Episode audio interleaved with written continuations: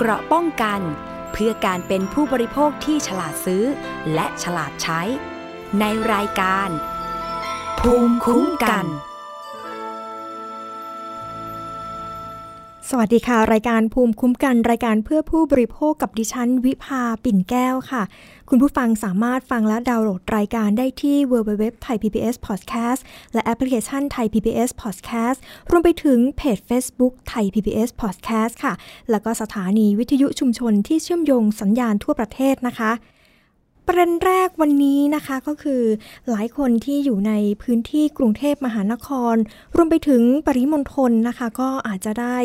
ดื่มน้ำ ที่มีรสชาติแปลกๆออกไปนะคะ หากว่าดื่มน้ำเครื่องจากเครื่องกรองน้ำที่บ้านเนี่ยรสชาติก็อาจจะรู้สึกว่าน้ำประปาที่เราดื่มเนี่ยมันเค็มไปหรือว่ามันมีรสชาติกร่อยๆหรือเปล่านะคะ ซึ่งก็ไม่ใช่รสชาติที่เค็มเหมือนน้ำทะเลหรือว่าน้ำปลาแบบนั้นนะคะ หลายคนอาจจะเข้าใจผิดแต่ว่าน้ำรสชาติมันก็จะแปลกๆไปจากเดิมนะคะ ซึ่งก็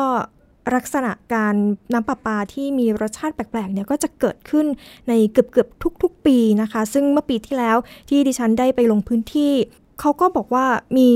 รสชาติที่แปลกไปจากเดิมเหมือนกัน ซึ่งพอมาปีนี้ในช่วงเวลาเดียวกัน ก็เกิดเหตุการณ์น้ำประปาเนี่ยนะคะ รสชาติกร่อยเหมือนกันอีก ซึ่งทางนายคมกริทินกรณอยุธยานะคะ รองผู้ว่าการ การประปานครหลวง ในฐานะโฆษกการประปานครหลวงนะคะเขาก็เปิดเผยว่า อยากจะให้ใช้คำว่าน้ำประปากร่อยนะคะ ไม่อยากจะให้ใช้คำว่าน้ำประปาเค็ม ซึ่งเขาก็บอกว่า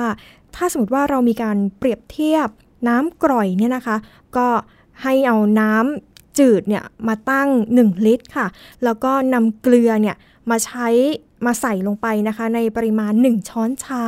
ปริมาณโซเดียมที่ได้ก็จะน้อยกว่าโซเดียมในหม้อก๋วยเตี๋ยวในการกินก๋วยเตี๋ยวนะคะ คนที่มีสุขภาพแข็งแรงก็สามารถบริโภคได้ตามปกติค่ะ ส่วนคนที่ต้องการควบคุมปริมาณโซเดียมเนี่ยก็อาจจะต้องมีการหลีกเลี่ยงกันนะคะ ว่าอาจจะต้องมีการซื้อน้ำมาดื่มหรือว่าทางการประปานครหลวงเนี่ยเขาก็จะมีบริการน้ำแจกตามศูนย์บริการต่างๆนะคะ ที่ได้รับผลกระทบบริเวณนั้นๆสำหรับสาเหตุที่บอกว่าทำไมน้ำประปาเนี่ยถึงกร่อยในปี 2564 นี้ แต่อย่างที่เมื่อกี้ที่ดิฉันได้พูดเกินไปข้างต้นนะคะ บอกว่าก็จะเกิดขึ้นทุกๆปี แต่ว่าปีนี้เนี่ยมีความแตกต่างยังไงก็คือว่า ปีนี้เนี่ย ค่อนข้างที่จะส่งผลกระทบอย่างหนักเลยค่ะ เพราะว่าเกิดภาวะน้ำทะเลหนุนสูงขึ้นมาค่ะ แล้วก็เกิดปรากฏการณ์ยกตัวของน้ำทะเลที่ปากอ่าวปากอ่าวไทยเนี่ยนะคะสูงกว่าปกติด้วย รวมทั้งปริมาณน้ำในเขื่อนหลักเนี่ยนะคะที่เราทางภาคเกษตรกร ภาคเกษตรกรรมต่างๆ ได้รับน้ำจากเขื่อนเนี่ยมาใช้ ปริมาณน้ำในเขื่อนเนี่ยนะคะก็มีน้อย ก็ต้องใช้ในการรักษาระบบนิเวศในน้แม่น้ำเจ้าพระยาตามปกตินะคะ แล้วก็รวมไปถึงกิจกรรมการใช้น้ำในด้านการเกษตร ด้านภาคอุตสาหกรรมต่างๆ ก็ทำให้ไม่สามารถที่จะปล่อยน้ำมาช่วยผลักดันน้ำเค็มได้อย่างเต็มที่ค่ะ อีกด้านหนึ่งค่ะ หากปล่อยน้ำจำนวนมากเนี่ยนะคะ ก็อาจจะทำให้มีน้ำใช้ไม่เพียงพอด้วยนะคะ ในช่วงฤดูฝน เดือนพฤษภาคม มิถุนายนนะคะ 2564 เนี่ย ก็อาจจะทำให้ปริมาณน้ำเนี่ยมีลดน้อยลงการเกษตรก็อาจจะต้องรับผลกระทบไปอีกระลอกหนึ่งด้วยนะคะ อีกประเด็นหนึ่งค่ะที่สำคัญก็คือที่มีความแตกต่างจากปีก่อนๆก็คือว่า ปีปีก่อนๆเนี่ยนะคะ เราจะใช้น้ำจากฝั่งตะวันตกของแม่น้ำเจ้าพระยาค่ะ ก็เป็นแม่น้ำแม่กลอง แม่น้ำแม่ท่าจีนนะคะ ซึ่งก็ผ่านคลองพระยาบรรลือ แล้วก็คลองพระพิมลนะคะ ลงมาที่แม่น้ำเจ้าพระยานะคะ เพื่อที่จะช่วยเจือจางน้ำเค็มก็คือเหมือนคล้าย ๆ ลักษณะว่าเป็นการเบี่ยงเบี่ยงน้ำให้ไหลมา แล้วก็ไล่น้ำเค็มออกไปจากจากตรงปากอ่าวนะคะ ซึ่ง แต่ในแต่ในปีนี้เนี่ยนะคะก็คือน้ำในเขื่อนวชิราลงกรณ์เนี่ยนะคะแล้วก็เขื่อนศรีนครินเนี่ยซึ่งเป็นต้นน้ำของแม่น้ำแม่กลองเนี่ยก็มีประสบปัญหาค่ะ เพราะว่ามีน้ำน้อยกว่าปีก่อนถึงครึ่งหนึ่งเลยทีเดียวค่ะ จึงไม่สามารถที่จะนำน้ำเนี่ยมาช่วยได้ ไม่สาสามารถที่จะนำน้ำเนี่ยมาผลักดันน้ำเค็มให้ออกไปจากตรงบริเวณปากอ่าวได้นะคะ ซึ่งการประปานครหลวงเนี่ยเขาก็บอกว่าพื้นที่ที่เขาดูแลรับผิดชอบทั้ง 3 จังหวัดนะคะ ที่ได้รับผลกระทบเนี่ยก็คือกรุงเทพมหานคร สมุทรปราการนนทบุรี โดยพื้นที่ที่ได้รับผลกระทบจากน้ำกร่อยนี้นะคะ ก็จะเป็นพื้นที่ของกรุงเทพมหานครในฝั่งตะวันออกของแม่น้ำเจ้าพระยานะคะ แล้วก็พื้นที่ที่ได้รับน้ำจาก โรงกรองน้ำของโรงกรองน้ำของบางเขน แล้วก็โรงกรองน้ำของสามเสนนะคะ แล้วก็โรงกรองน้ำธนบุรีค่ะ ซึ่งขณะที่ฝั่งตะวันตกของแม่น้ำเจ้าพระยาเองเนี่ยนะคะ ก็จะใช้น้ำจากแม่น้ำแม่กรอง ลงมาผลิตน้ำค่ะ บริเวณโรงผิดโรงผลิตน้ำมหาสวัสดิ์บริเวณถนนกาญจนาพิเศษนะคะ ก็ทำให้ฝั่งตะวันตกเนี่ยไม่ได้รับผลกระทบจากน้ำกร่อยค่ะ การประปานครหลวงเขาก็บอกว่า ได้เตรียมความพร้อมนะคะ เปิดศูนย์อำนวยการแก้ไขปัญหาวิกฤตน้ำตั้งแต่ต้นเดือนธันวาคม 2563 ที่ผ่านมานี้นะคะ ก็มีมาตรการสร้างเสถียรภาพในระยะยาวนะคะ แล้วก็มาตรการจุดบริการน้ำประปาดื่มดื่มได้ แล้วก็เพื่อที่จะช่วยเหลือประชาชนในพื้นที่ที่ได้รับผลกระทบนะคะ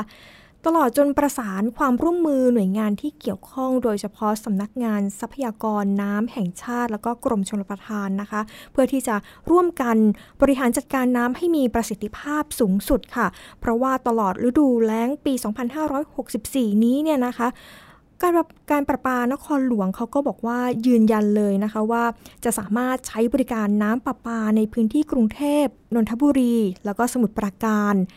มีปริมาณน้ำประปาใช้เนี่ยไม่ขาดแคลนแน่นอน เพียงแต่พื้นที่กรุงเทพมหานครในฝั่งตะวันออก แล้วก็นนทบุรีสมุทรปราการเนี่ยนะคะ ที่รับน้ำจากแม่น้ำเจ้าพระยาเนี่ยมาผลิตน้ำประปาเนี่ยก็อาจจะได้รับผลกระทบจากน้ำประปาที่มีรสชาติเปลี่ยนไปนะคะ ซึ่งก็รสชาติที่เปลี่ยนไปเนี่ยก็คือไม่ใช่จะตลอดทั้งวันนะคะเขาจะมีเป็นช่วงๆวัน แล้วก็เป็นบางเวลาเท่านั้น อย่างที่บอกไปข้างต้นว่าสาเหตุหลักๆ ก็คือมาจากน้ำทะเลที่หนุนสูงขึ้นมานะคะ น้ำทะเลที่หนุนสูงขึ้นมาก็อาจจะมีเป็นช่วงเวลา ซึ่งก็ทำให้การผลิตน้ำเนี่ยก็อาจจะมีรสชาติรสชาติแปลก ๆ ไปในแต่ตามละช่วงเวลาที่ที่กล่าวไปขั้นต้นนะคะ หลายคนก็อาจจะตั้งคำถามว่าพื้นที่กรุงเทพฝั่งตะวันตก แล้วก็นนทบุรีบางส่วนเนี่ยจะถูกกระทบหรือไม่คำตอบก็คือว่าอย่างที่บอกไปข้างต้นนะคะ บอกว่าพื้นที่บริเวณฝั่งตะวันออก แล้วก็รวมไปถึงจังหวัดนนทบุรีบางส่วนเนี่ยนะคะก็คือไม่ได้รับผลกระทบ เพราะว่ารับน้ำจากเขื่อนแม่แม่กลองมาผลิตน้ำประปานะคะ ซึ่งก็คือจะเป็นคนละส่วนกันระหว่างการผลิตน้ำประปาที่จะออกมาให้ประชาชนได้ใช้บริโภคกันนะคะ ในปี 2564 เนี่ยนะคะะก็ต้องบอกเลยว่า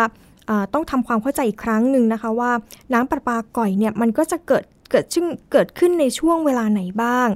น้ำปัญหาน้ำประปาเนี่ยนะคะก็มีรสชาติที่มันเปลี่ยนไปจากเดิมเนาะแล้วก็เกิดขึ้นในบางวันและเวลาบางเวลาอย่างที่บอกไปข้างต้นนะคะ ซึ่งก็เป็นไปตามปรากฏการณ์น้ำขึ้นน้ำลงค่ะ หรือว่าพูดง่ายๆก็คือ เป็นการเฝ้าระวังน้ำหนุนสูงในทุกช่วงวันพระแล้วก็วันพระของแต่ละเดือนนะคะ ช่วงที่ผ่านมาก็เกิดขึ้นในช่วงเดือน ต้นเดือนมกราคมนะคะ แล้วก็ล่าสุดก็เกิดขึ้นระหว่างวันที่ 28 มกราคม จนถึงวันที่ 2 กุมภาพันธ์ ก็เกิดภาวะน้ำทะเลหนุนสูงขึ้นมาอีกค่ะ แล้วก็เกิดปรากฏการณ์ยกตัวของน้ำทะเลที่ปากอ่าวไทยสูงกว่าปกติ ซึ่งก็คล้ายคล้ายกับช่วงวันที่ 10ถึงวันที่ 18 มกราคม 2564 นะคะ ซึ่งเป็นปรากฏการณ์ธรรมชาติที่เกิดขึ้น รวมไปถึงช่วงนี้นะคะ บริเวณทะเลอ่าวไทยเนี่ยก็มีคลื่นลมคลื่นลมแรงมากนะคะ แล้วก็พัดมาทางแม่น้ำเจ้าพระยา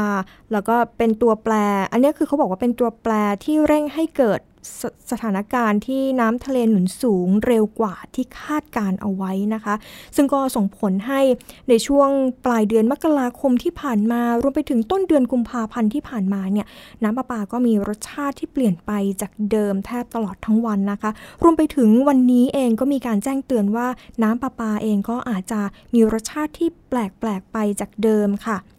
ซึ่งทางการประปานครหลวงเนี่ยนะคะก็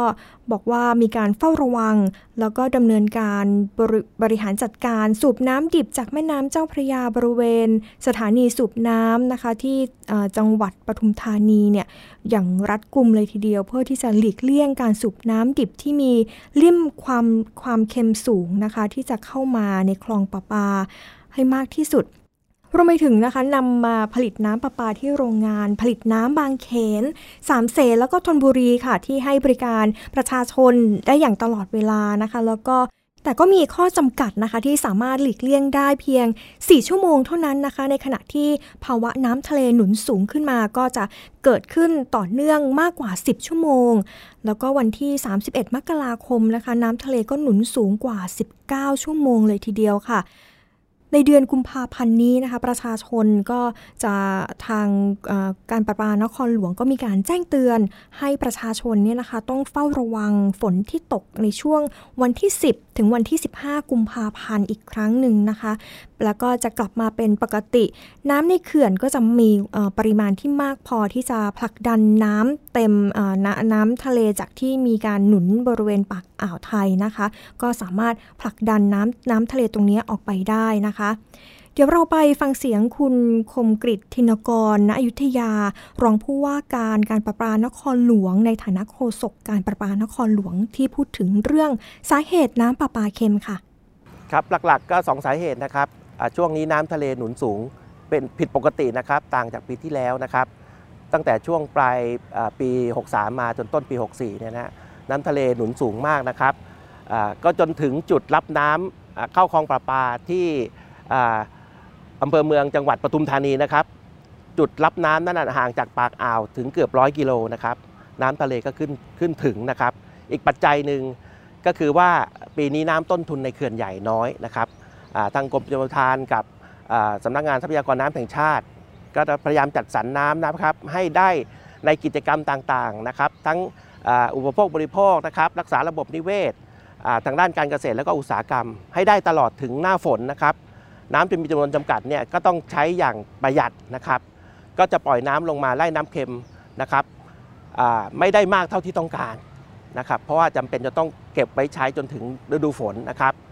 นะครับ ประกอบกับส่วนหนึ่งก็คือ น้ำทะเลหนุนสูงมากอย่างที่เรียนให้ทราบเนี่ยนะครับการมาจากการของทางประปานครหลวงเนี่ยนะครับเราก็พยายามหลีกเลี่ยงการสูบน้ำที่มีความเค็มปนเจือปนนะครับเข้าคลองประปานะครับที่จังหวัดปทุมธานีนะครับ แต่เนื่องจากว่าปริมาณน้ำที่เค็มเนี่ยครับอยู่ตรงสถานีสูบน้ำที่สำแดที่ปทุมธานีเนี่ยเป็นเวลานานนะครับเราไม่สามารถจะหยุดจ่ายน้ำหยุดสูบน้ำเข้าคลองประปาได้นานนะครับได้ 2-4 ชั่วโมงเท่านั้นเองนะครับเพราะฉะนั้นเนี่ยก็ต้อง จำเป็นที่จะต้องสูบน้ำที่มีความเค็มเจือจางอยู่นะครับ บางส่วนเข้าคลองประปามาผลิตน้ำที่โรงผลิตน้ำบางเขนนะครับก็ผลก็คือในช่วงนั้นก็อาจจะน้ำประปาก็อาจจะมีลดแปลงไปบ้างนะครับ ถ้ามีคอไลน์เกิน 250 มิลลิกรัมต่อลิตรเนี่ยก็ถ้าคนที่ความรู้สึกไวๆก็จะมีความรู้สึกว่ารถมันแปลงไปนะครับสถานการณ์อย่างนี้ก็จะเป็นตลอดช่วงฤดูแล้งนะครับ เพราะว่าอย่างที่ได้ทราบว่า น้ำทางทางเขื่อนใหญ่เนี่ยเรามีน้อยนะครับต้องใช้อย่างประหยัดนะครับช่วงนี้ที่ชาวบ้านนะครับ ผู้ใช้น้ำทั่วไปนะครับ ก็ก็ขอให้ช่วยกันประหยัดน้ำนะครับ เพราะว่าเรามีใช้น้ำจำกัดนะครับ ก็จะได้ใช้ในกิจกรรมอื่น ๆด้วยนะครับ ส่วนที่มีอิทธิพลจากปัญหาน้ำกร่อยนะครับ ก็เป็นส่วนที่ใช้น้ำจากแม่น้ำเจ้าพระยาเท่านั้นนะครับ ก็คือโรงกองน้ำบางเขนนะครับโรงกองน้ำสำเสนแล้วก็โรงกองน้ำธนบุรี นะครับซึ่งผลิตน้ำประมาณ 70%ของกำลังผลิตน้ำทั้งหมดนะครับเพราะนั้นพื้นที่ในฝั่งตะวันออกของแม่น้ำเจ้าพระยาเนี่ยก็จะรับผลกระทบจากช่วงน้ำกร่อยในบางเวลาและบางวันนะครับส่วนของฝั่งตะวันตก ซึ่งใช้น้ำจากโรงกองน้ำมหาสวัสดิ์ซึ่งเราใช้น้ำจากรุ่มน้ำแม่กลองนะครับ ซึ่งไม่มีปัญหาเรื่องเรื่องน้ำกร่อยนะครับกำลังผลิต 1.6 ล้านลูกบาศก์เมตรต่อวันนะครับ เพราะนั้นส่วนใหญ่พื้นที่ส่วนใหญ่ในตะวันตกของแม่น้ำเจ้าพระยาก็จะไม่มีผลนะครับ น้ำก็จะจืดเหมือนตามปกติครับ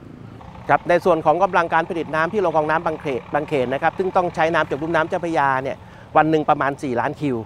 นะครับรวมทั้ง3ามเสนกับธนบุรีด้วยอีกประมาณ 2 0 0 0 0 0คิวนะครับก็คือปริมาณน้ำที่อาจจะได้รับอิทธิพลจากน้ำกร่อยเนี่ยก็ประมาณ4ล้าน2แสนลูกบาศก์เมตรต่อวันนะครับซึ่งอยู่ในพื้นที่ฝั่งตะวันออกของแม่น้ำเจ้าพระยาเนี่ยนะครับ ใน 3 จังหวัดนะครับนนทบุรีกรุงเทพและสมุทรปราการนะครับที่อยู่ในพื้นที่ฝั่งตะวันออกของแม่น้ำเจ้าพระยา ตอนนี้ประปานครหลวงนะฮะมีตารางกราฟนะครับให้ดูคุณภาพน้ำนะครับว่าช่วงไหนของวันเนี่ยที่พื้นที่ใกล้ๆบ้านท่านเนี่ยน้ำจะมีลดแปลงๆนะครับ เราดูได้จากนะครับเว็บไซต์ของการปานครหลวงนะครับแอปของประปานครหลวงก็คือ MWA on mobile นะครับแล้วก็ Facebook แล้วก็ Twitter นะครับรวมทั้ง Line at MWA Thailand นะครับ ท่านสามารถจะเข้าไปดูคุณภาพน้ำใกล้ๆบ้านท่านได้เลยนะครับแต่ตารางนี่ก็จะมีบอกไว้เลยว่าช่วงไหนน้ำในบ้านท่านที่ไปถึงบ้านท่านเนี่ยจะมีรถแปลงๆนะครับช่วงไหนที่ยังจืดสนิทนะครับซึ่งท่านก็สามารถจะเอารองน้ำไว้บริโภคนะครับสำหรับผู้ที่ต้องบริโภคต้องดื่มน้ำปกติเนี่ยนะครับน้ำดื่มน้ำประปาเป็นปกติเนี่ยสามารถจะลองลองน้ำได้บริเวณนั้นในช่วงเวลานั้นนะครับในกราฟก็จะมีเป็นสีน้ำเงินนะครับถ้าช่วงที่เป็นสีแดงเนี่ย จริง ๆ น้ำบริโภคได้นะครับ ทางกรมอนามัยก็ได้เรียนให้ทราบแล้วว่าน้ำเนี่ยถึงจะมีรสแปลงไปบ้าง แต่ว่าโซเดียมที่อยู่ในน้ำประปาเนี่ยมีจำนวนไม่มากนะครับ เมื่อเทียบกับออยู่ในอาหารอยู่ในก๋วยเตี๋ยวพวกนี้นะจะเยอะกว่าเยอะนะฮะเพราะนั้นเราก็จะดื่มได้นะครับสำหรับคนที่มีสุขภาพปกตินะครับ เพียงแต่ว่ารสชาติมันไม่อร่อยเท่านั้นเองนะครับ แต่ที่ต้องระวังก็คือว่าคนแก่นะครับเด็กนะครับ แล้วผู้มีโรคประจำตัวครับเช่นโรคไตโรคเบาหวาน นะครับโรคหัวใจนะครับโรคหลอดเลือดนะครับ แล้วก็สัตว์เลี้ยงเล็กๆเนี่ยนะครับ ก็ต้องระมัดระวังก็ก็ไม่ควรดื่มนะครับ ก็ใช้ช่องทางอื่นในการดื่มน้ำนะครับ น้ำที่จะมีรู้รสได้นะครับ ก็จะมีปริมาณคลอไรด์อยู่ในน้ำเนี่ยตั้งแต่ 250 มิลลิกรัมต่อลิตรขึ้นไปนะครับ ซึ่งก็จะมีโซเดียมนะครับ เป็นโซเดียมที่เป็นส่วนหนึ่งของเกลือเนี่ยนะครับ อยู่ประมาณ 200 มิลลิกรัมต่อลิตร นะครับซึ่งปริมาณเท่านี้เนี่ยก็อาจจะเริ่มพอรู้รสบ้างนะครับ หลังจากนั้นขึ้นไปเนี่ยก็จะมีเริ่มรู้รสเค็มขึ้นมาขึ้นมาอีกนิดนึงนะครับ แต่ว่าโดยทั้งหมดเนี่ยจากอัตราการผลิตน้ำของเราทั้งหมดเนี่ยก็จะไม่มีเกลือขึ้นมาเป็นสูงเกินกว่าที่เป็นอันตรายต่อร่างกายนะครับจากสำแลเนี่ยถ้าเป็นน้ำดิบเนี่ยเราจะเอาปริมาณเกลือนะครับปริมาณก็คือค่าความเค็มเราวัดเป็นค่าความเค็มก็คือ 0.5 มิลลิกรัมต่อลิตร นะครับก็คือเป็นค่าปริมาณเกลือนะครับ แต่ว่าพอมาถึงเป็นคุณภาพน้ำดื่มเนี่ยเราใช้ของปริมาณคลอไรด์นะครับคลอไรด์ก็คือเกินถ้าเกินกว่า 250 มิลลิกรัมต่อลิตรเนี่ยก็จะเริ่มรู้รสนั่นก็เป็นเสียงของคุณคมกริตนะคะ โฆษกการประปานครหลวงค่ะ เรามาพูดถึงน้ำประปากร่อยนะคะ ที่ดื่มแล้วหลายคนก็สงสัยว่า เอ๊ะมันจะทำอันตรายกับร่างกายหรือเปล่าค่ะ ซึ่งก็มีข้อแนะนำนะคะ บอกว่าการใช้น้ำประปาในช่วงภัยแล้งในลักษณะนี้นะคะสำหรับประชาชนเนี่ยตามคำแนะนำของกรมอนามัย ผู้ที่มีสุขภาพปกติ ก็สามารถบริโภคน้ำประปาได้ตามปกติเลยนะคะ แม้ว่ารสชาติอาจจะแปลกๆไปก็สามารถดื่มได้ หากผู้คนคนนั้นๆเนี่ยนะคะมีสุขภาพที่ปกติค่ะ โดยก็จะไม่ส่งผลกระทบต่อสุขภาพใด ๆนะคะ เพราะว่าตามปกติแล้วเนี่ยคนเราเนี่ยนะคะก็จะควรบริโภคเกลือ ไม่เกิน 1 ช้อนชาต่อวันค่ะ หรือว่าประมาณ 2,000 ถึง 2,500 มิลลิกรัมต่อวันนะคะ ซึ่งร่างกายเราก็มักจะได้รับโซเดียมจากอาหารทั่วไป ไม่ว่าเราจะกินข้าว หรือว่ากินก๋วยเตี๋ยว หรือว่ากินขนม เราก็จะได้รับปริมาณโซเดียมเข้ามาในร่างกายอยู่แล้วนะคะ ซึ่งก็มีปริมาณที่มากกว่าในน้ำประปาด้วยซ้ำค่ะ ส่วนปริมาณความเค็มที่พบในช่วงนี้นะคะ ในน้ำประปาที่มีรสชาติกร่อยๆ แบบนี้เนี่ยก็ถือว่ามีปริมาณที่น้อยมากค่ะ เฉลี่ยประมาณแก้วละ 35 มิลลิกรัมเท่านั้นค่ะ ซึ่งก็อาจจะมีปริมาณที่น้อยกว่าที่มีการบอกว่าให้บริโภคในแต่ละวันคือ 2,000 มิลลิกรัม จนไปถึง 2,500 มิลลิกรัมต่อวันนะคะ ที่สามารถบริโภคเกลือได้ค่ะสำหรับ กลุ่มเสี่ยงที่ควรที่จะหลีกเลี่ยงการบริโภคในช่วงเวลานี้นะคะการบริโภคน้ำดื่มจากเครื่องกรองน้ำที่บ้านนะคะ ก็คือกลุ่มที่เป็นผู้ป่วยที่เป็นโรคไต โรคหัวใจค่ะ รวมไปถึงโรคความดันสูง โรคเบาหวานนะคะ แล้วก็รวมไปถึงผู้สูงอายุเด็กเล็ก ๆ แล้วก็รวมไปถึงสัตว์เลี้ยงขนาดเล็กด้วยนะคะ อันนี้ก็ต้อง หลีกเลี่ยงไม่ควรที่จะบริโภคน้ำประปาจากเครื่องกรองน้ำควรที่จะไปซื้อน้ำหรือว่าไปรับน้ำแจกจากที่ศูนย์การประปาที่บอกไว้ข้างต้นนะคะ ว่าสามารถที่จะบริเขาก็จะมีการบริการแจกน้ำเพิ่มเติมที่จะไปอุปโภคอุปโภคแล้วก็บริโภคด้วยค่ะ เรามาพูดถึงกันเรื่องอมาตรฐานการคุณภาพของน้ำดื่มนะคะ ว่าจะต้องมีลักษณะแบบไหนค่ะ ค่าคอไลน์เนี่ยต้องมีเกินเท่าไหร่ ถึงจะมีคุณภาพต้องไม่เกินเท่าไหร่ถึงจะมีคุณภาพนะคะศาสตราจารย์พิสุทธิ์เพียรมนกุล อาจารย์ประจำภาควิชาสิ่งแวดล้อม แล้วก็อีกตำแหน่งหนึ่งก็คือเป็นรองคณะบดีฝ่ายยุทธศาสตร์นวัตกรรม คณะวิศวกรรมศาสตร์ จุฬาลงกรณ์มหาวิทยาลัยค่ะ เขาก็บอกว่าน้ำเพื่อที่จะมีการบริโภคเนี่ย มีความสำคัญต่อร่างกายต่อการใช้ชีวิตในอันดับต้น ๆ เลยนะคะ ซึ่งหากการบริหารจัดการน้ำตอนบนเนี่ยไม่มีความสมดุล ไทยก็ยังจะต้องมีการเผชิญกับปัญหานี้ต่อเนื่องทุกๆ ปีนะคะ ซึ่งอีกด้านหนึ่งเนี่ยก็เป็นส่วนสำคัญในทุกๆ กิจกรรมเลยน้ำเนี่ยก็มีส่วนสำคัญในทุกๆ กิจกรรมเลย แล้วก็ต้องการให้รัฐเนี่ยนะคะ มองถึงการจัดการน้ำที่เป็นน้ำส่วนเกินจาก การกรองน้ำนะคะ แล้วก็กิจกรรมอื่นๆที่เป็นน้ำทิ้ง หรือว่าต้องไปต้องไม่สร้างปัญหาน้ำเสียน้ำเค็มนะคะ ไม่ให้น้ำแหล่งน้ำเนี่ยมีการหมุนเวียนกลับเข้าสู่ธรรมชาติ ไปวนเวียนแล้วก็มาใช้กันใหม่นะคะแต่ต้องหาแนวทางการจัดการน้ำเหลือทิ้งที่เค็มเหล่านี้ให้ดีนะคะ แล้วก็มีการจัดการอย่างเป็นระบบด้วยค่ะ สำหรับปริมาณน้ำที่มีคุณภาพนะคะ ค่าคอไลน์เนี่ยจะต้องไม่เกินเท่าไหร่นั้น มาฟังคำตอบจากศาสตราจารย์พิสุทธิ์เพียรมนกุลค่ะ อาจารย์ประจำภาควิชาสิ่งแวดล้อม แล้วก็อีกตำแหน่งหนึ่งก็คือเป็นรองคณะบดีฝ่ายยุทธศาสตร์ นวัตกรรม คณะวิศวกรรมศาสตร์ จุฬาลงกรณ์มหาวิทยาลัยค่ะ ขออนุญาตบอกออให้ตัวเลขง่ายๆนะครับเพราะจริงๆแล้วเวลาเราพูดถึงน้ำดื่มเนี่ยมันก็จะมีมาตรฐานน้ำดื่ม นะครับที่ออกประกาศโดยทางหน่วยราชการอยู่แล้วนะครับตัวเลขที่พวกเราควรรู้นะครับมีอยู่ 2 ตัวนะครับตัวที่ 1 คือเรื่องของของแข็งละลายน้ำนะครับที่เราเรียกว่า TDS total นะครับ dissolved solid นะครับเขาบอกว่าร่างกายคนเราเนี่ยควรต้องได้รับอะไรที่มันเป็นไอออนเป็นแร่ธาตุบ้างนะครับเพราะเวลาตัว TDS total dissolved solid ตัวนี้มันก็เปรียบเสมือนกับแร่ธาตุที่เราจะได้นะครับซึ่ง ทุกวันเราควรต้องได้แร่ธาตุถูกไหมครับนะดังนั้นเขาก็แต่ได้เยอะเกินไปก็ไม่ดี เขาก็เลยกำหนดไว้ว่าไม่ควรเกิน 500 มิลลิกรัมนะครับต่อลิตร ในทุกๆ 1 ลิตรที่เราดื่มนะครับนะฮะไอ้ค่านี้มันมันไม่ควรเกินเท่านี้นะครับอันนี้ตัวค่าที่ 1 ที่อยากฝากไว้นะครับแล้วก็ลองลองดูข้างๆ ขวดที่ท่านรับประทานนะฮะอันที่2ครับมันจะสอดคล้องกับตัว TDS เมื่อกี้ครับนั่นก็คือตัวโซเดียมคลอไรด์นะครับคือเรื่องของ เรื่องของความเค็มนะครับความเค็มเขาบอกว่า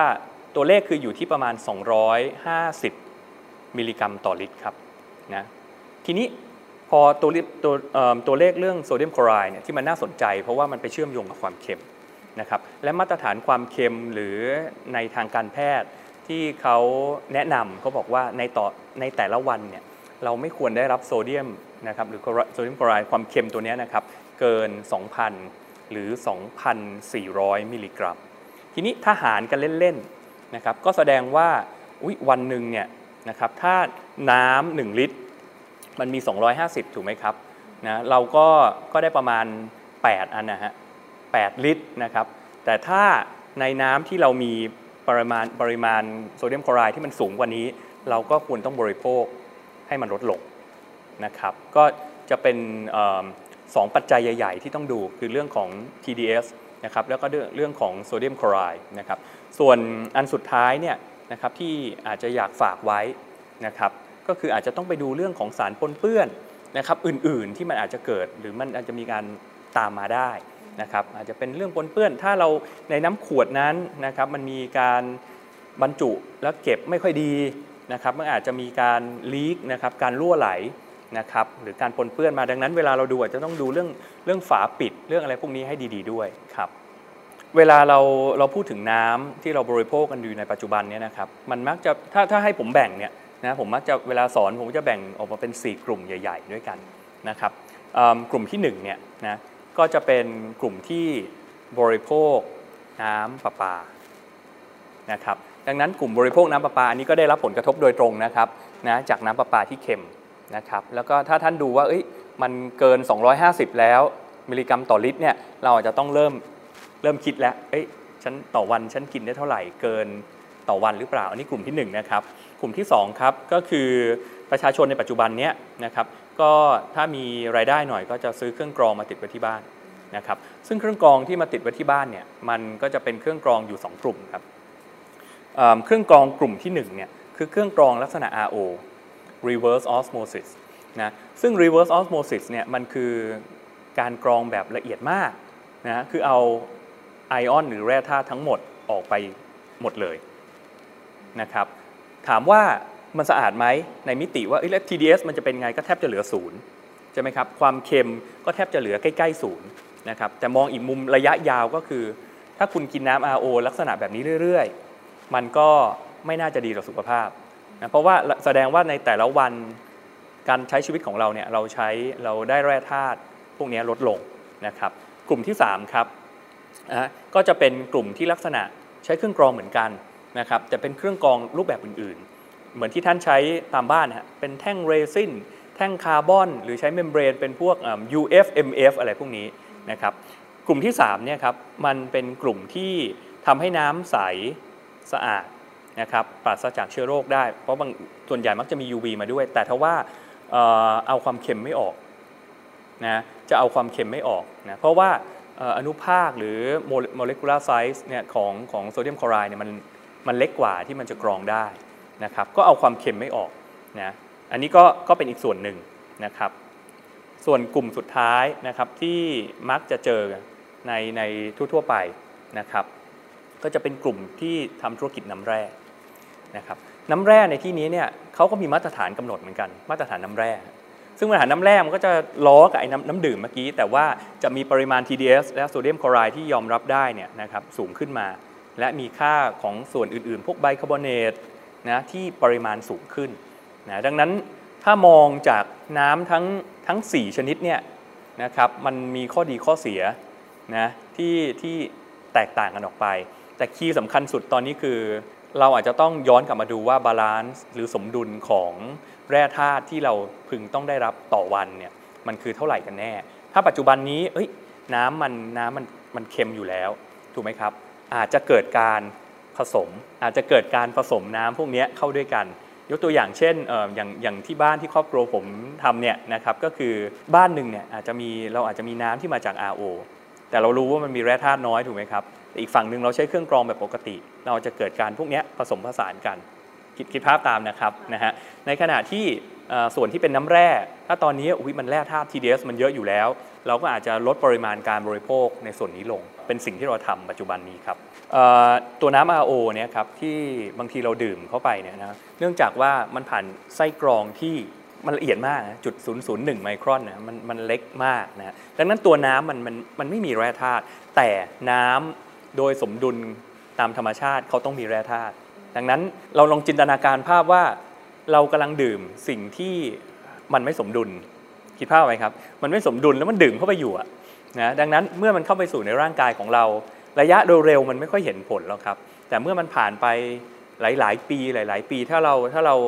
ดื่มน้ำนะครับหรือขาดแร่ธาตุใดแค่แร่ธาตุหนึ่งไปเรื่อยๆเนี่ย ผลสุดท้ายเขาจะไปหาสมดุลเขาจะไปหาสมดุล ซึ่งสมดุลเขาจะไปหาจากไหน บางทีก็หาจากในร่างกายของเราเห็นไหมครับมันก็เลยมีมีประเด็นที่มีคนพูดว่าเอ้ยถ้าคุณดื่มน้ำนี้ไปเรื่อยๆเนี่ยมันอาจจะทำให้เราสูญเสียแร่ธาตุที่มีประโยชน์บางตัวนะครับจากร่างกายเราได้ในการดื่มน้ำหรือในการบริโภคที่บางทีเราบริหารจัดการความสมดุลของแร่ธาตุไม่เหมาะสมครับปัญหาน้ำประปาเค็มมันเป็นปัญหาปลายทาง สิ่งที่เรามาต้องกังวลกันประปาเค็มน้ำดื่ม เราเค็มเราจะต้องใช้อะไรอย่างเงี้ยคือจริง ๆ แล้วมันเป็นปัญหาเป็นปัญหาปลายทางที่เกิดจากพฤติกรรมของพวกเรานะครับ รวมไปถึงการบริหารจัดการน้ำที่ต้นทางนะครับ ดังนั้นอาจจะต้องมามองนะครับไม่ได้แค่มองแค่ในเชิงของปริมาณเท่านั้นนะครับ แต่อาจจะต้องมามองในเชิงของการบริหารจัดการในเชิงคุณภาพ เพิ่มมากขึ้น เพราะว่า ถ้าหน่วยงานที่บริหารจัดการน้ำที่ภาคเหนือที่ต้นทางบริหารไม่ดีนะครับในขณะที่เรายังคงประจนกับปัญหาเรื่อง climate change ไอ้นี่ก็น้อยลงใช่ไหมฮะไอ้นี่ก็เพิ่มขึ้นมันมันมันเป็นความรุนแรงกำลังสองนะครับก็ฝากเรื่องนี้เป็นเรื่องที่1นนะครับเเรื่องที่2ครับอยากฝากตัวเลขคือ 2,000 มิลลิกรัมต่อวันนะครับ2,000 มิลลิกรัมต่อวันเนี่ยเป็นตัวเลขที่ องค์การอนามัยโลกนะครับได้กำหนดไว้ ถามว่ามันประมาณเท่าไหร่ ก็คือ 1 เกลือ 1 ช้อนช้อนโต๊ะครับหรือการใส่น้ำปลาประมาณสักถ้าเป็นช้อนโต๊ะเนี่ยประมาณสัก3 4 ช้อนโต๊ะนะครับเราอาจจะต้องมองว่าปัจจุบันเนี้ยเรากินเค็มเกินไปหรือเปล่า เพราะว่าการที่ท่านใส่น้ำปลาลงไปกับกับไอ้ปริมาณน้ำประปาที่ท่านที่เค็มแล้วท่านกังวลว่าท่านจะกังวลเนี่ยจริง ๆ แล้วไอ้ที่เรากินเข้าไปต่อวันเนี่ยอาจจะเยอะกว่าก็ได้ นะครับ ดังนั้นก็อยากจะฝากตัวเลขประมาณ 2,000มิลลิกรัมต่อวันนะครับไว้ไว้ในในความคิดนะครับ เพราะว่าหนึ่งในโรคติดต่อที่ไม่รุนแรง NCD อะไรพวกนี้นะครับโรคไม่ติดต่อที่รุนแรงเนี่ยนะครับโรคความเค็มเนี่ยเป็นหนึ่งในปัญหาสุขภาพของคนไทยติดอันดับ top ๆอันดับ 1 อันดับ 2 โรคที่คนไทยป่วยถูกไหมครับ และยิ่งถ้าเราบริโภคความเค็มเหมือนเดิมน้ำประปาก็เค็มเข้าไปอีกเนี่ยแล้วเราไม่เปลี่ยนพฤติกรรมเนี่ยผมว่ามันจะยิ่งทำให้ทำให้เรา เสี่ยงต่อการเสียสุขภาพในเรื่องนี้ได้นะครับ อันนี้ก็เป็นเรื่องที่2นะครับเรื่องที่ 3 ครับ ที่อยากจะฝากไว้นะครับ คือน้ำประปา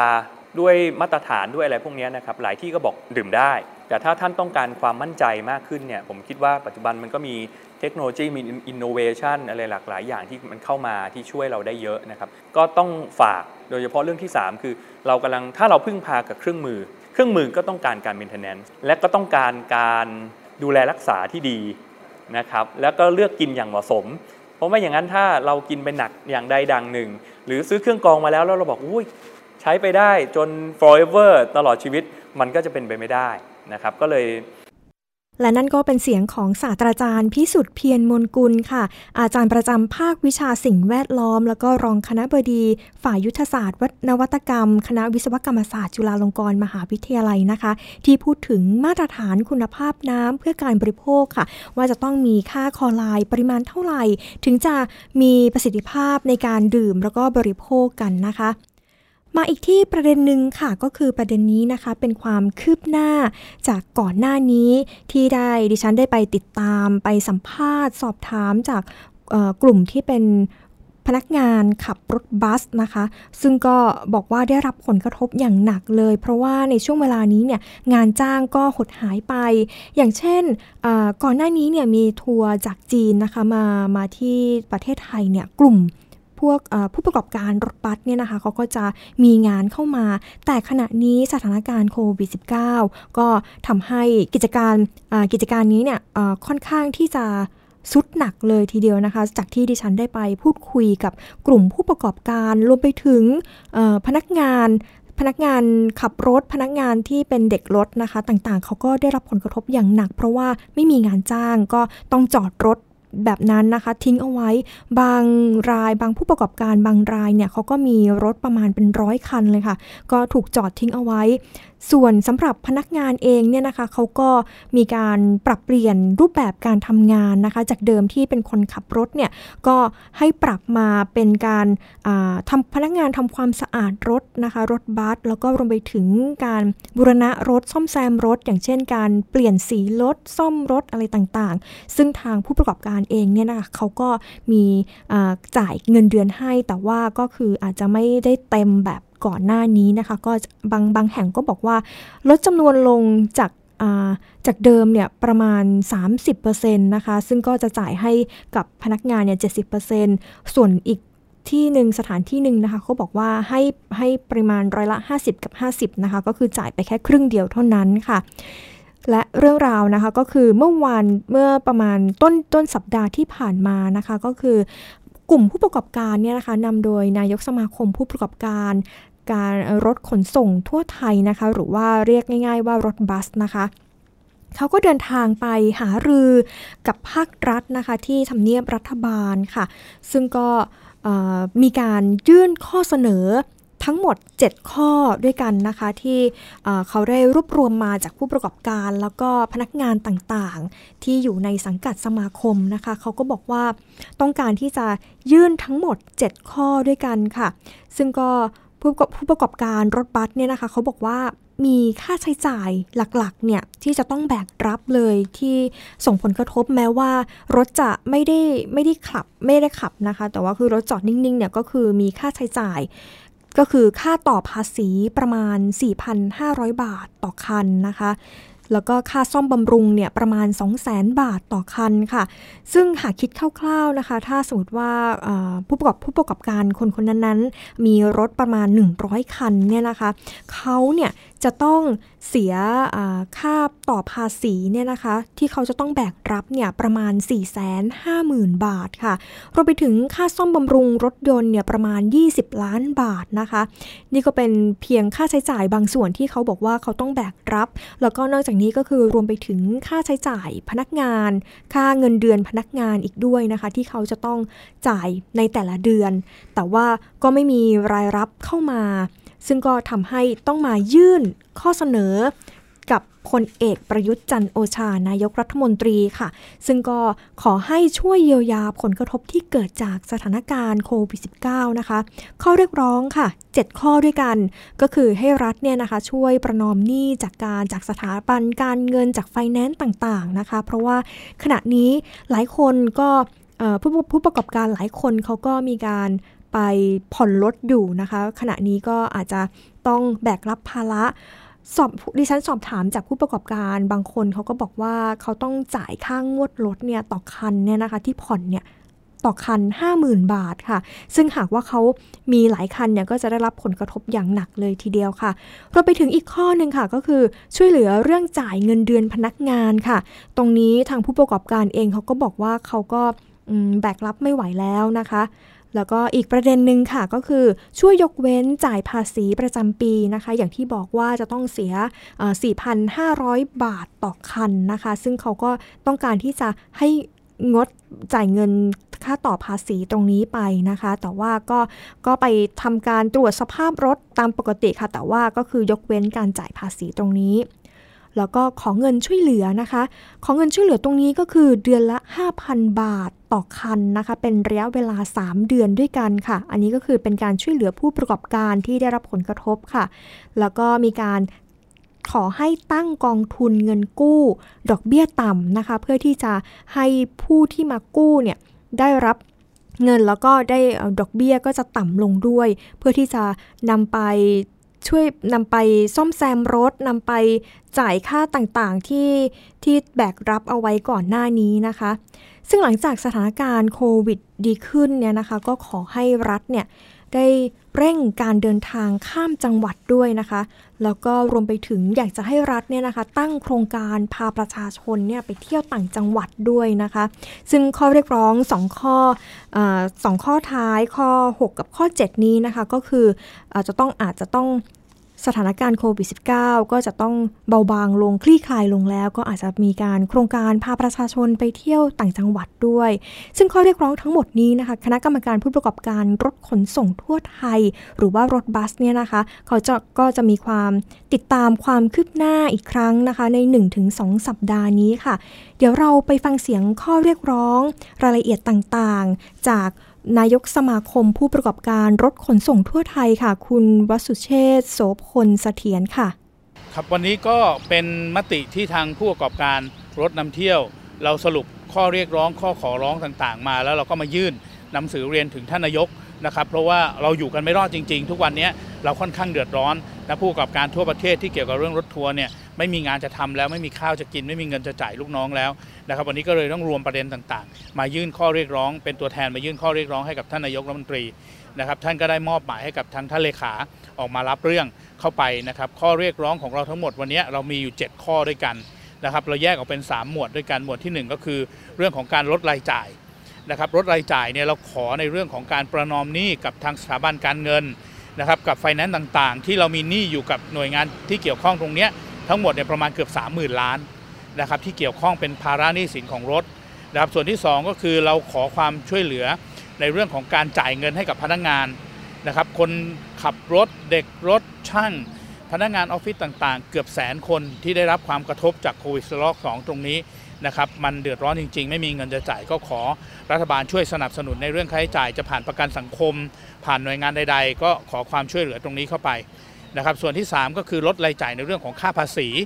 ภาษีรถประจำปี ซึ่งเราขอมาตั้งแต่ปีที่แล้วล้วนะครับการเสียภาษีรถประจำปีของรถบัสรถทัวร์ตรงนี้เนี่ยว่าปีนี้ขอยกเว้นไม่ต้องจ่ายภาษีได้ไหม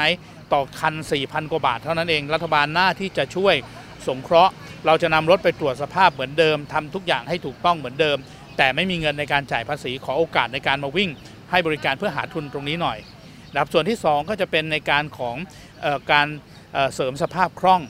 นะครับขอเงินเราแยกเป็น 2 ตัวส่วนที่ 1 ก็คือว่าเราขอเงินช่วยเหลือจากภาครัฐ คันละ 5,000 บาท เป็นเวลา 3 เดือน ในส่วนของรถนำเที่ยวตรงนี้โดยตรง ซึ่งทั้งหมดเนี่ยจะใช้เงินแค่ไม่ถึง 600 ล้านบาท ได้อันนี้ส่งรถครบทุกคัน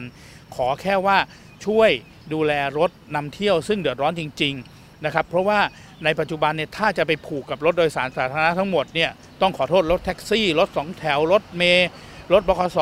พวกท่านยังมีรายได้อยู่ ยังวิ่งงานได้อยู่ แต่พวกเราเนี่ยเราจอดมาตลอดเลยเราไม่มีรายได้ละ ขอช่วยเหลือพวกเราก่อนแยกย่อยออกมาก่อนได้ไหม ถ้าภาพรวมทั้งหมดเงินเป็นหมื่นล้านเนี่ยไม่มีใครเขาให้หรอกครับ ขอช่วยพวกเราก่อนนะครับอย่าไปร้องอย่าไปท้วงครับส่วนที่ 2 ก็คือว่าอันนี้เราขอเป็นเงินกู้ นะครับขอตั้งกองทุนเพิ่มขึ้นมาเพื่อเอางบประมาณ มาบูรณะซ่อมแซมรถที่จะเอากลับมาวิ่งในอนาคต เพื่อความปลอดภัยบนถนนเพราะรถมันจอดมานาน ความเสียหายความสึกหรอมี ขอแบ่งจากกองทุนเพื่อความปลอดภัยบนถนนกบถที่ประมูลป้ายต่างๆ แยกเงินส่วนหนึ่งตั้งมาเป็นกองทุน เพราะว่าถ้าไปกู้ธนาคารก็คงไม่ผ่านเพราะหนี้เก่าก็ยังเยอะ ไปกู้ไฟแนนซ์ก็คงไม่ได้นะครับตรงนี้เราขอว่าเป็นกองทุนออกมาก้อนหนึ่งขอคาละสามแสนบาท นะครับเอามาซ่อมบำรุงซ่อมแซมรถเพื่อให้เกิดความปลอดภัยบนถนน โดยเป็นกองทุนออกมากู้ยืมดอกเบี้ยถูกผ่อนส่งระยะยาวในกองทุนตัวนี้ และไม่ต้องไปเข้าเงื่อนไขมากเข้าระบบของขนส่ง ใช้ทะเบียนรถที่อยู่กับกรมขนส่งอยู่แล้วเป็นตัวค้ำประกันนะครับ ตรงนี้เนี่ยนะครับส่วนที่ 3 คือการสร้างโอกาสในการทำงานนะครับ ขอให้ภาครัฐมุ่งเน้นส่งเสริมการเดินทางของหน่วยงานต่างๆ ของภาครัฐ หลังจากที่สถานการณ์ผ่อนคลาย เริ่มมีการเดินทางได้นะครับขอให้เร่งในการออกเดินทางของภาครัฐศึกษาดูงานต่างๆ ให้เร่งมีการเดินทางออกไปนะครับ เพื่อรถจะได้มีงานทำมีเเงินหมุนเวียนบ้าง อีกส่วนหนึ่งคือขอให้มีการตั้งโครงการในการนำพาประชาชนทั่วประเทศ 76 จังหวัด รับตั้งงบจังหวัดละล้านจ้างรถในการเดินทางนะครับคันละ 1 0,000 บาทต่อวันจะได้จังหวัดละพันคันนะครับนำพาคนออกไปเที่ยวตามสถานที่ต่างๆทั่วประเทศ ในทั่วเขตจังหวัดทั่ว ๆ ไปรับงบ 76 ล้านบาท 76 จังหวัด ใช้รถตรงนี้เนี่ยนะครับร้อยคันต่อจังหวัดสามารถนำคนออกไปได้ประมาณ 3 0 0 0 0 0 คนทั่วประเทศ จะสร้างรายได้หมุนเวียนต่างๆ มีเงินคนต่างๆ สมมติคนละพันเนี่ยเราจะมีเงินหมุนเวียนให้กับทุก ๆ จังหวัดได้ประมาณ 300 ล้านบาทแบบนี้ก็คือ 3 ประเด็น 3 หมวดหลักๆ ที่เรายื่นเสนอกับทางท่านนายก ให้ช่วยพิจารณาแล้วก็สั่งการลงไปในหน่วยงานที่เกี่ยวข้อง ให้ช่วยในการดำเนินการเพื่อความอยู่รอดของ ผู้ประกอบการรถทัวร์40,000กว่าคันในปัจจุบันนะครับ คนที่อาศัยรอความหวังตรงนี้อยู่ในวงการตรงนี้อีกประมาณแสนกว่าคน นับรอความหวังจากท่านนายกที่เรามายื่นร้องขอในวันนี้ครับผลตอบรับท่านเลขานายกท่านดีสทัศน์โหรกิจ ท่านก็รับเรื่องเข้าไปแล้วก็ท่านก็บอกว่าหลาย ๆ เรื่องเนี่ยเป็นเรื่องที่ค้างเก่า ตั้งแต่ปีที่แล้วที่โควิดระลอกแรกแล้วยังไม่ได้นะครับท่านก็บอกว่าเดี๋ยวจะนำไปประสานงานกับหน่วยงานที่เกี่ยวข้อง และจะพยายามผลักดัน นะครับซึ่งตรงนี้เราก็มีความหวังขึ้นมาอีกนิดนึง แต่ในความหวังก็ยังไม่มีความจริงนะครับ ตอนนี้ก็ต้องฝากว่าถ้าคิดว่าพวกเรายังมีส่วนสำคัญในการสร้างรายได้ให้กับประเทศนะครับ ก็ช่วยพิจารณาเรื่องต่างๆ กลับมาให้พวกเราบ้าง ที่ผ่านมาเราเคยนำรายได้เข้าประเทศเป็นแสนแสนล้านนะครับ เพราะฉะนั้นตรงนี้เราอยากให้กลับมามองเรากลับมาช่วยพวกเราด้วยนะครับถ้าไม่ช่วยพวกเราในวันนี้ วันหน้าปีหน้านักท่องเที่ยวกลับมา พวกเราไม่อยู่แล้วนะครับ ในวงการรถที่จะทำมาหากินและจะมีไม่มีรถในการรองรับนักท่องเที่ยวในอนาคต เพราะเราอยู่กันไม่รอดเราไปไม่รอด ตรงนั้นจะเป็นปัญหาใหญ่ในอนาคต ตรงนี้ประคองพวกเราฟรีซไว้อย่าเพิ่งให้เราเน่า แค่ให้เราไม่ตายยังฟรีซเอาไว้เมื่อถึงเวลาเราจะกลับมาช่วยประเทศในอนาคตได้อีกค่ะนอกจากนี้ดิฉันก็ไปพูดคุยกับผู้ประกอบการรถบัสนะคะ ซึ่งเขาก็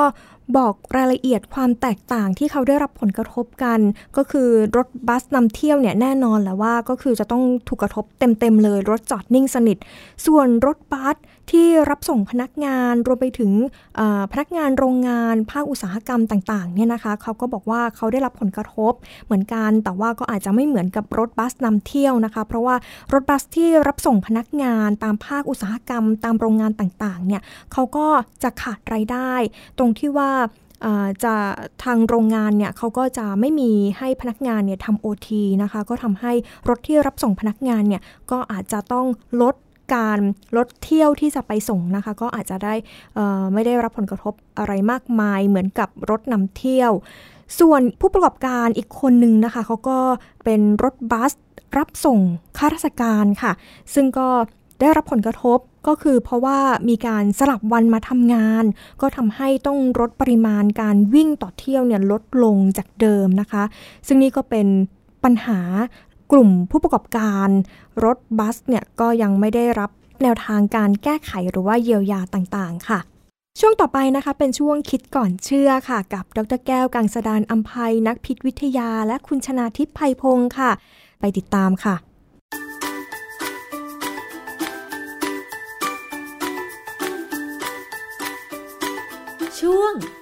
ก่อนเชื่อ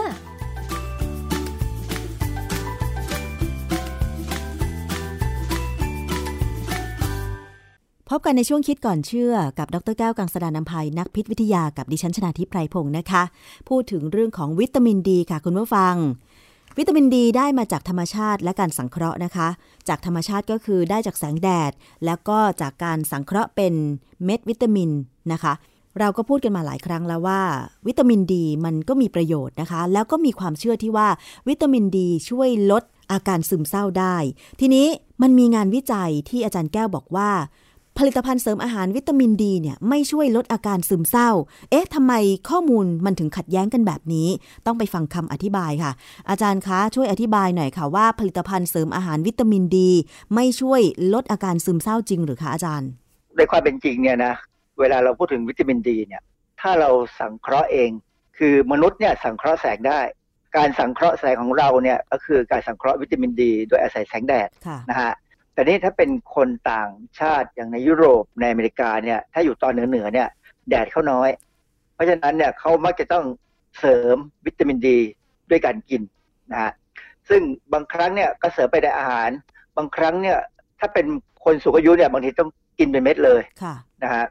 ก่อนอื่นเนี่ยเรามาดูก่อนว่าความซึมเศร้าเนี่ยมันเป็นโรคที่อันตรายฝรั่งกลัวมากนะ เพราะว่ามันมีงานวิจัยอยู่เรื่องหนึ่งอยู่ในวารสาร British Journal of Psychiatry Psychiatry ก็คือจิตวิทยาเนี่ยนะฮะ บทความเรื่อง depressive disorder in Europe prevalent figures from the Odin study การงานวิจัยเล่มนี้น่าสนใจที่เขาบอกว่ามีประชากรประมาณ 8.5% หรือร้อยละ80.5เนี่ย ของโรคเนี่ยซึมเศร้าคำถามคือเราอะอยู่ในกลุ่ม 8.5เปอร์เซ็นนี้ไหม อาจารย์อาการของโรคซึมเศร้ามีอะไรเผื่อว่าจะได้สังเกตตัวเอง คนที่ซึมเศร้าเนี่ยคือ คนที่จิตตกนะจิตตกแล้วมีความรู้สึกว่ามันจะมีทางรอดปัญหาไหมอย่างกรณีโควิด -19 เนี่ยนะโควิด -19 เนี่ยนะ คนไทยนี่กลัวไหม ต้องกลัวทุกคนอยู่แล้วอาจารย์ เรากลัวแต่เราไม่ซึมเศร้า เรากลัวแล้วเราใช้หน้ากากเราใช้มาสก์ปิด เพราะนั้นเราไม่ค่อยมีปัญหา แต่ฝรั่งนี่กลัวมากนะ ยิ่งถ้าเป็นคนอิตาลีเป็นคนเยอรมันหรือฝรั่งเศสเนี่ยเขาตายเป็นหมื่นๆคนเนี่ย พวกนี้กลัวนะ แต่ถ้าเป็นคนอเมริกันเนี่ย ไม่กลัวไม่ใช่กลัว เป็นคนที่ประมาท เป็นคนประมาทนะก็ตายเยอะมากอะไรเงี้ยนะอันเนี้ยคือแค่คิดว่าจะตายด้วยโควิดไหมเนี่ย มันจะเศร้าได้เหมือนกันนะฮะแล้วคนซึมเศร้าเนี่ยเขาจะมีความรู้สึกว่าชีวิตมัน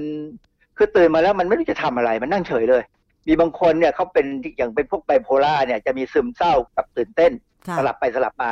ทีนี้ไอ้เรื่องซึมเศร้าเนี่ยมันน่ากลัวตรงที่ว่าเขาบอกว่ามันไม่มีการยกเว้นแม้แต่อายุคือเด็กทารกเนี่ยแค่อายุหกเดือนเนี่ย ซึมเศร้าได้ ถ้าเขาถูกแยกไปจากแม่เขานั่นเหตุผลหนึ่งที่ว่าทำไมทำไมคุกของผู้หญิงเนี่ยบางครั้งเขายอมให้แม่เลี้ยงเด็กในคุก มันเป็นเหตุผลทางจิตวิทยานะฮะอันนี้อย่างที่บอกแล้วว่า ฝรั่งเนี่ยเขาศึกษาเรื่องนี้มาเขาค่อนข้างเยอะเขาก็ดูว่า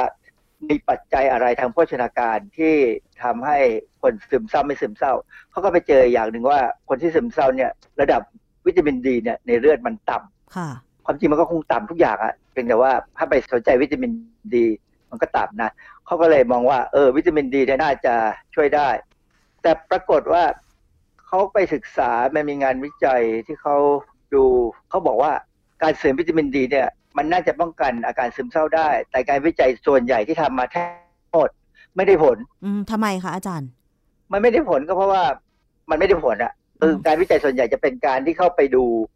ทางระบาดวิทยา แล้วก็ตรวจปริมาณวิตามินดีในในเลือดนะฮะค่ะแต่เขาบอกว่ายกเว้นมีงานวิจัยอยู่เรื่องหนึ่งซึ่งเป็นลักษณะการวิจัยแบบเมตา a อนาลิซิสคือ ดูว่างานวิจัยทั้งหมดเนี่ยได้ผลไหม ก็ไปดึงออกมาแล้วก็มาพิจารณาเออเป็นงานวิจัยที่ตีพิมพ์ในวารสาร American Journal of Geriatric Psychiatry Geriatric ก็คือเกี่ยวกับคนสูงอายุ Psychiatry ก็คือเกี่ยวกับทางด้านจิตวิทยาตีพิมพ์ในปี 2019 เนี่ยเขาเขาดูระดับของวิตามินดีในเลือด แล้วเขาก็ดูในคนไข้ที่เป็นอาการซึมเศร้าเนี่ยเขาดูแล้วก็บอกว่ามันดูเหมือนจะได้ผล มันดูเหมือนจะได้ผลเขาบอกว่า การเปลี่ยนแปลงระดับวิตามินดีในเลือดทุก 10 นาโนกรัมต่อมิลลิลิตร จะทำให้ถ้าถ้าเปลี่ยนแบบลดลงก็จะทำให้คนซึมเศร้าเพิ่มขึ้นค่ะ แต่ว่าถ้าเปลี่ยนในทางลักษณะเพิ่มขึ้น คนนั้นก็จะซึมเศร้าน้อยลงอืมซึ่งฟังแล้วดูมันก็ดีนะค่ะแต่ว่าอันนี้เขาเป็นการดูในในเลือดเขาไม่ได้ดูว่า ไม่ได้ดูว่าแหล่งที่มาของวิตามินดี มาจากแหล่งคือไหนอะไร เออ มันเป็น คนสูงอายุก็จริงอะนะแต่ไม่ได้บอกว่ามาจากว่าคนสูงอายุที่อยู่ในโรงพยาบาลหรือคนสีสูงอายุที่อยู่ในบ้าน ผมเคยไปเจอบทความหนึ่งเขาพูดถึงเรื่องคนสูงอายุในเกาหลีค่ะพวกคนเกาหลีเนี่ยพอสูงอายุแล้วเนี่ยเขาจะจับกลุ่ม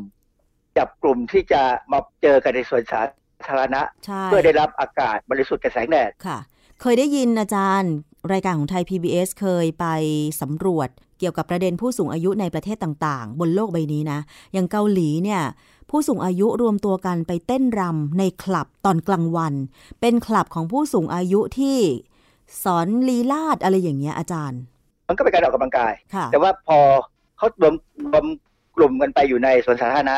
เขาได้แดดนะก็ได้การสร้างวิตามินดี เพราะฉะนั้นเนี่ยงานวิจัยของฝรั่งเนี่ยบางทีเวลาอ่านเนี่ยเราต้องพิจารณาว่า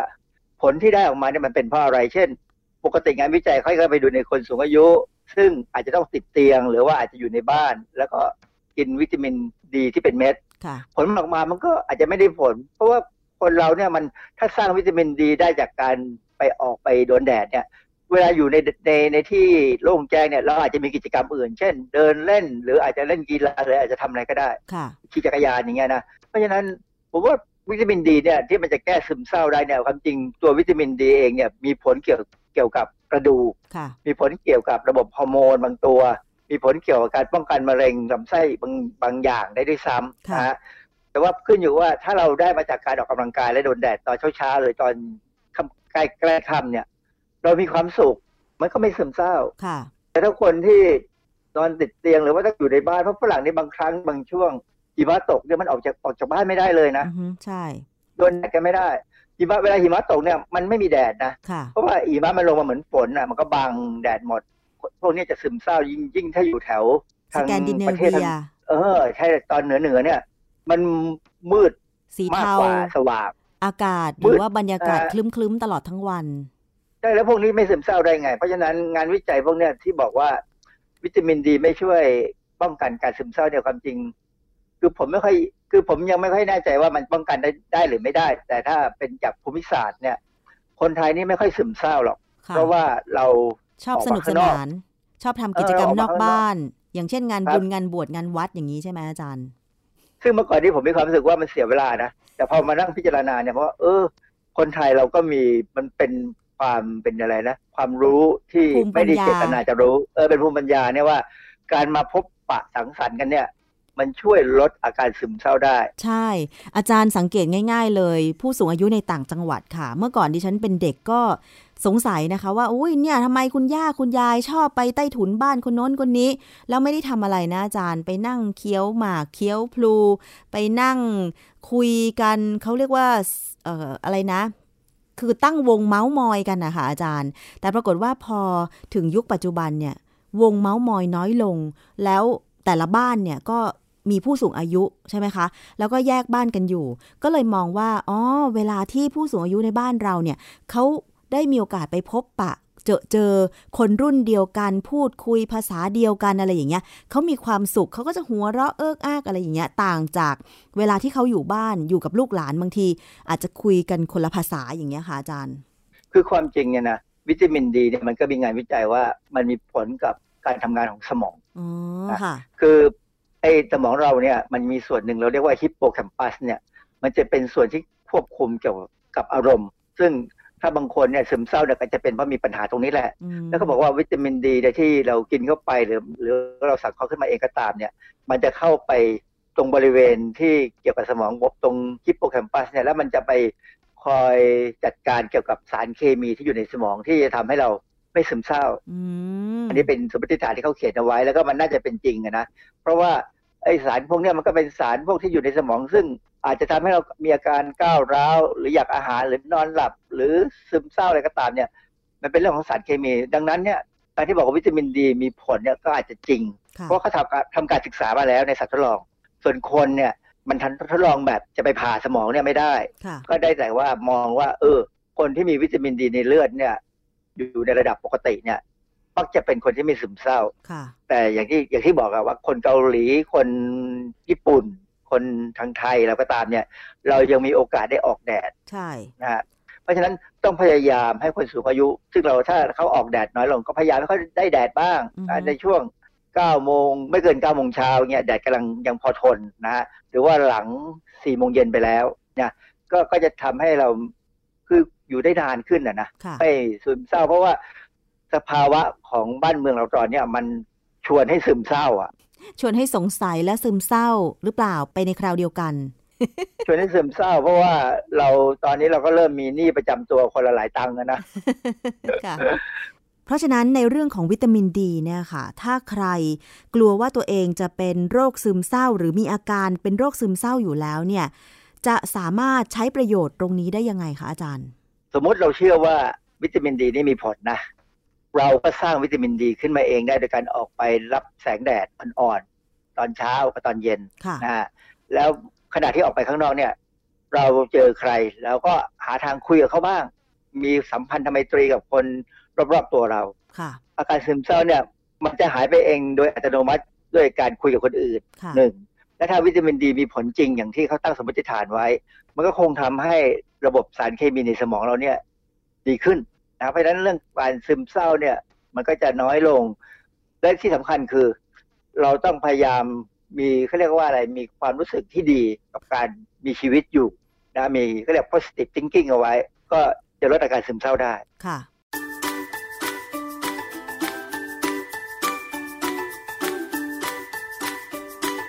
ช่วง คิดก่อนเชื่อ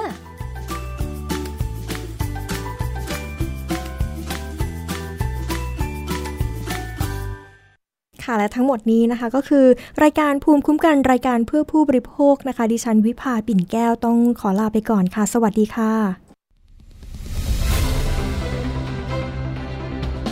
ติดตามรายการได้ที่ www.thaipbspodcast.com แอปพลิเคชัน ไทย PBS Podcast หรือฟังผ่านแอปพลิเคชัน Podcast ของ iOS Google Podcast Android Podbean SoundCloud และ Spotify ติดตามความเคลื่อนไหวของรายการและแสดงความคิดเห็น โดยกดถูกใจที่ facebook.com/thaipbspodcast